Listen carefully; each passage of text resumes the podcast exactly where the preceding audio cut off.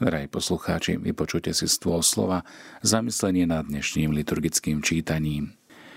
Istotne už ste počuli diagnózu porážka alebo mozgová príhoda. Je to akási novodobá civilizačná priaga a istotne máme hrôzu pri pomyslení na takéto postihnutie.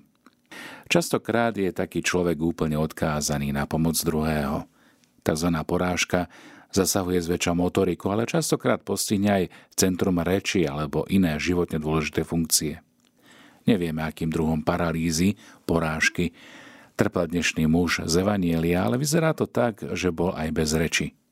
V celom príbehu nepovie ani jediné slovo. Jedine Lukáš poznamenáva, že až po uzdravení odišiel do svojho domu a velebil Boha. Možno len počul svojich priateľov či príbuzných, ako sa o ňom radia, že ho vezmu do Kafarnauma. Nemôže protestovať, ani sa nemôže veľmi brániť. Vezmu lôžko a jednoducho idú. Už je na ulici vystavený súcitným alebo aj posmešným pohľadom okolo idúcich.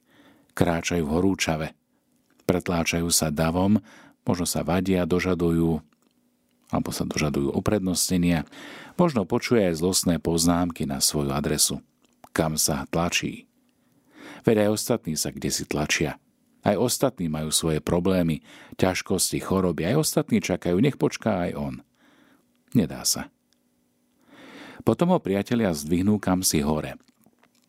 Podávajú si ho ako určité bremeno, ako v rece. Nevie, čo sa s ním deje. A naraz len začína klesať kde si hlboko dole. Tváre priateľov sa strácajú a ochrnutý mizne v akejsi tmavej jame. Chce volať, chce sa brániť. Čo to so mnou robíte? Zastavte toto bláznostvo. Ale nik ho nepočúva. A vtedy, keď ho už opustila akákoľvek nádej, pristáva na zemi pred nejakým mužom, učiteľom a ich pohľady sa stretnú. No a tento pohľad preniká až na dno jeho duše, ako najjasnejší svetelný lúč. A v tomto svetle zrazu vidí celý svoj život a všetky svoje skutky, dobré aj zlé. A v súvislosti s tými druhými možno aj vidí, ako prišiel k svojej chorobe, ako k následku svojich hriechov. Teraz už nevie obviniť nikoho za svoju situáciu, ako to robil po celý svoj život – Nemôže nič povedať na svoju obranu, obhajobu. Nedokáže si vysvetliť ani vytvoriť žiadnu stratégiu obhajoby. Nie. Nie on súdi, ale súdia jeho. Milí priatelia, drahí poslucháči, a zdá sme už všetci zažili alebo boli prítomní na pohrebe. Taký ten klasický na cintoríne. Istotne sa zhodneme na tom, že najsmutnejšia a najdramatickejšia chvíľa nastáva vtedy, keď sa rakva začína pomaly spúšťať do zeme. Kde si do neznáma, do tmy, do beznádeje, odkiaľ nie návratu, do ozajstnej reality smrti. Opustenosť, jama. Ak by sme si mohli s nejakou kazateľskou licenciou opísať pocity neboštíka, tak by to možno vyzeralo asi takto. Ešte pred chvíľkou ho obklopovali príbuzní a priatelia. Cítil sa ako si v bezpečí. Jeho situácia nebola kto vie čo, ale díval sa im do tváre. Videl ich. Videl ich mimiku. Počul ich slova. Ešte jednoducho žil a bol tu v úvodzovkách. Ale čo sa to s ním zrazu deje? Tváre sa zďalujú, slová tíchnu a tma pribúda. Hlina ho začína zakrývať, chce volať, ale jazyk sa už nehýbe, hlasivky nefungujú. Kričí, ale nikto to nepočuje.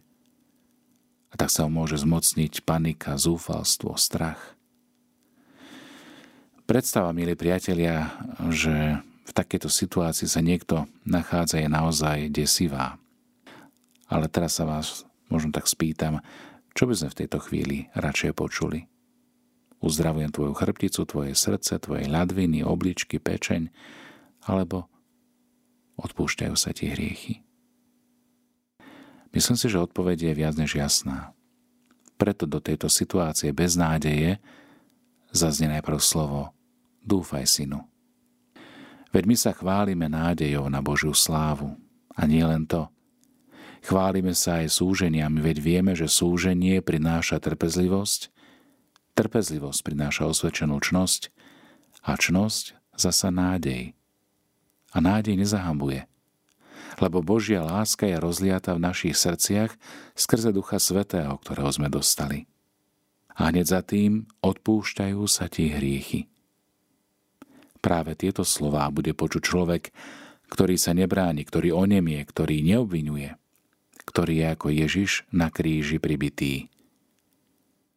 A keď Ježiš videl ich vieru, čo myslíte, bratia a sestry? Spúšťali títo štyria muži ochrnutého s nevolou, zármutkom alebo s odporom? Určite nie.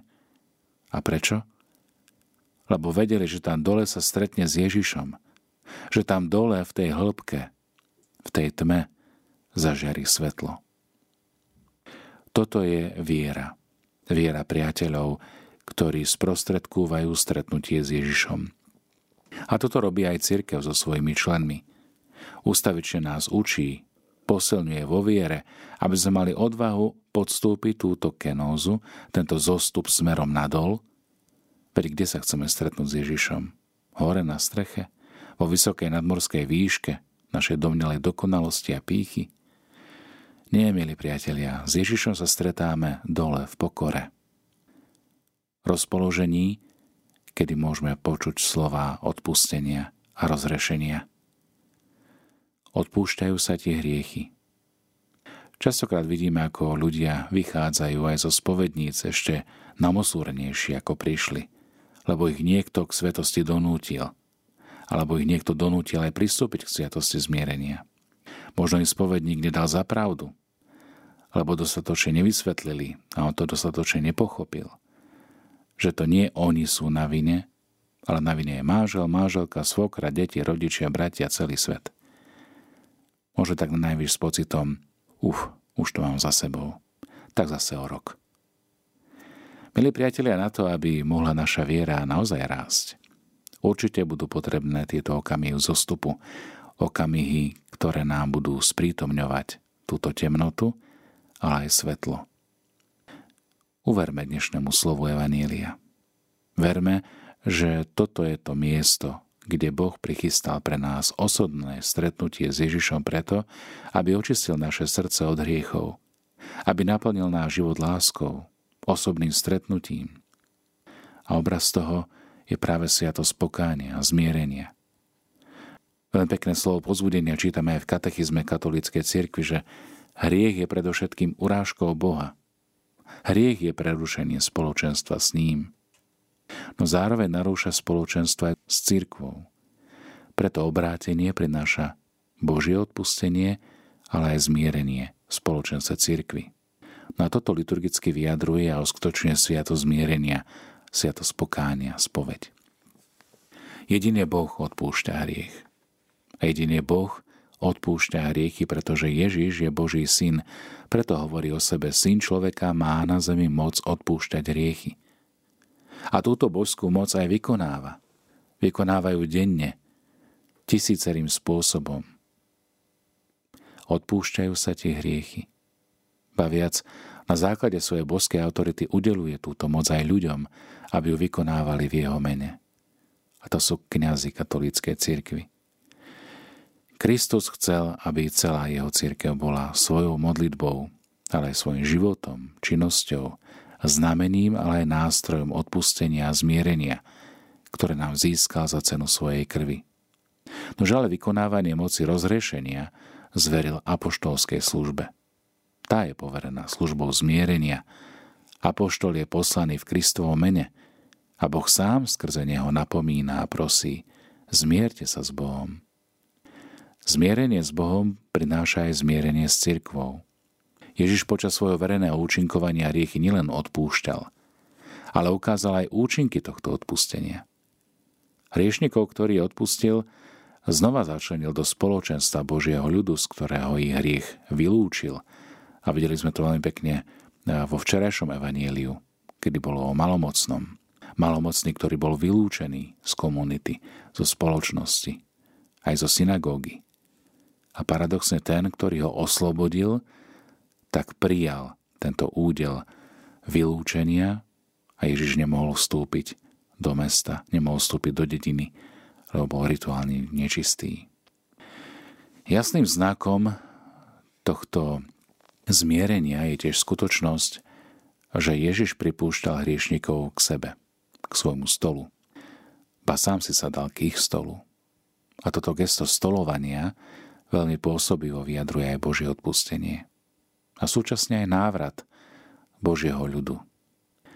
Keď pán dáva apoštolom účasť na svojej vlastnej moci odpúšťať riechy, tak im udeluje aj moc zmierovať hriešnikov s cirkvou. A práve tento tzv. ekleziálny rozmer ich poslania vyjadrujú najmä Kristove slová, ktoré povedal Šimonovi Petrovi. Tebe dám kľúče od nebeského kráľovstva. Čo zviažeš na zemi, bude zviazané v nebi. A čo rozviažeš na zemi, bude rozviazané aj v nebi. Táto moc zväzovať a rozvezovať ktorú dostal apoštol Peter, bola daná, ako je známe, aj kolegiu apoštolov, ktorí sú spojení s Petrom, so svojou hlavou. Preto slová zväzovať a rozvezovať znamenajú, koho vylúčite zo svojho spoločenstva, bude vylúčený aj zo spoločenstva s Bohom. A naopak, koho znovu príjmete do svojho spoločenstva, aj Boh ho príjme do spoločenstva so sebou. Preto zmierenie s církvou je neudeliteľné od zmierenia s Bohom. Ak by sme sa ešte pozreli na toto dnešné evanelium v kontexte sviatosti odpustenia, tak vidíme, že Kristus ustanovuje túto sviatosť pokánia pre všetkých hriešných členov cirkvy, predovšetkým pre tých, ktorí po krste upadli do ťažkého hriechu a tak strátili tzv. krstnú milosť a ranili e, spoločenstvo cirkvy. Sviatosť pokánia teda ponúka novú možnosť, možnosť obrátiť sa a znovu získať milosť ospravodlivenia. Cerkevní otcovia predstavujú túto sviatosť ako druhú záchrannú dosku po stroskotaní, ktorým je strata milosti. Napriek týmto zmenám, ktoré v priebehu stáročí prešla aj disciplína sviatosti a slávenie tejto sviatosti možno nerozpoznať tú istú základnú štruktúru, ktorá obsahuje dva rovnako podstatné prvky. Na jednej strane je to úkon človeka, ktorý sa obracia pod vplyvom Ducha Svetého a mám na mysli teraz ľútosť, význanie hriechov a zadozučinenie. No na strane druhej pôsobenie Boha službou cirkvy, ktorá proseníctvom biskupa a jeho kňazov udeluje v mene Ježiša Krista odpustenie hriechov a tak určuje spôsob zadozučinenia. Tiež sa modlí za hriešnika, penitenta a tento koná pokánie. Takto je hriešnik uzdravený a uzdravovaný a znova plne zapojený do eklesiálneho spoločenstva. Na záver dnešného zamyslenia by som chcel pripomenúť formulu rozrešenia, ktorá sa používa v našej latinskej cirkvi, v západnej tradícii a vyjadruje podstatné prvky tejto sviatosti. Milosrdný Otec je prameňom každého odpustenia. Od Neho vychádza on uskutočňuje zmierenie hriešnikov skrze páschu, smrť a zmrtvých stane svojho milovaného syna Ježiša a skrze dar svojho svetého ducha, ako aj modlitbou a službou cirkvi. Znie, milosrdný Boh Otec, ktorý smrťou a zmrtvých staním svojho syna zmieril svet so sebou a zoslal Ducha Svetého na odpustenie hriechov, nech ti službou cirkvi udeli odpustenie a pokoj a ja ťa rozrešujem o tvojich hriechov mene Otca i Syna i Ducha Svetého.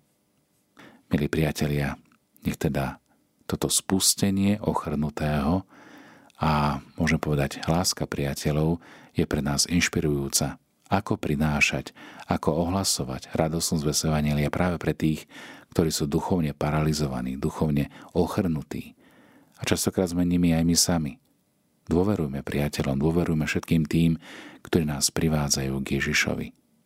To je tá najlepšia schopnosť, ako sprostredkovať dobrodenie, uzdravenie a milosť aj duchovného skriesenia skrze modlitbu, prítomnosť, ale zároveň aj aktívnu službu tých, ktorí sú ochotní nám pomôcť.